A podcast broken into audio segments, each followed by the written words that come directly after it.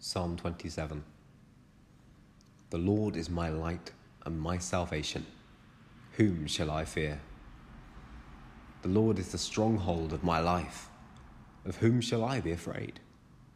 When the wicked advance against me to devour me, it is my enemies and my foes who will stumble and fall. Though an army besieges me, my heart will not fear. Though war break out against me, ever then I will be confident.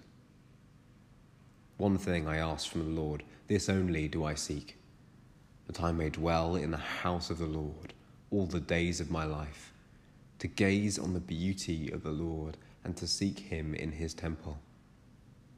For in the day of trouble, he will keep me safe in his dwelling. He will hide me in the shelter of his sacred tent and set me high upon a rock. Then my head will be exalted above the enemies who surround me. At his sacred tent I will sacrifice with shouts of joy.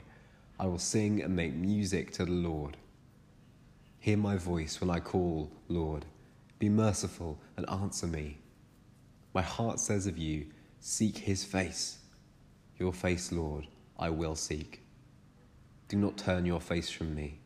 Do not turn your servant away in anger. You have been my helper. Do not reject or forsake me, God, my Saviour. Though my father and my mother forsake me, the Lord will receive me. Teach me your way, Lord. Lead me in a straight path because of my oppressors. Do not turn me over to the desire of my foes, for false witnesses rise up against me, spouting malicious accusations. I remain confident of this. I will see the goodness of the Lord in the land of the living. Wait for the Lord.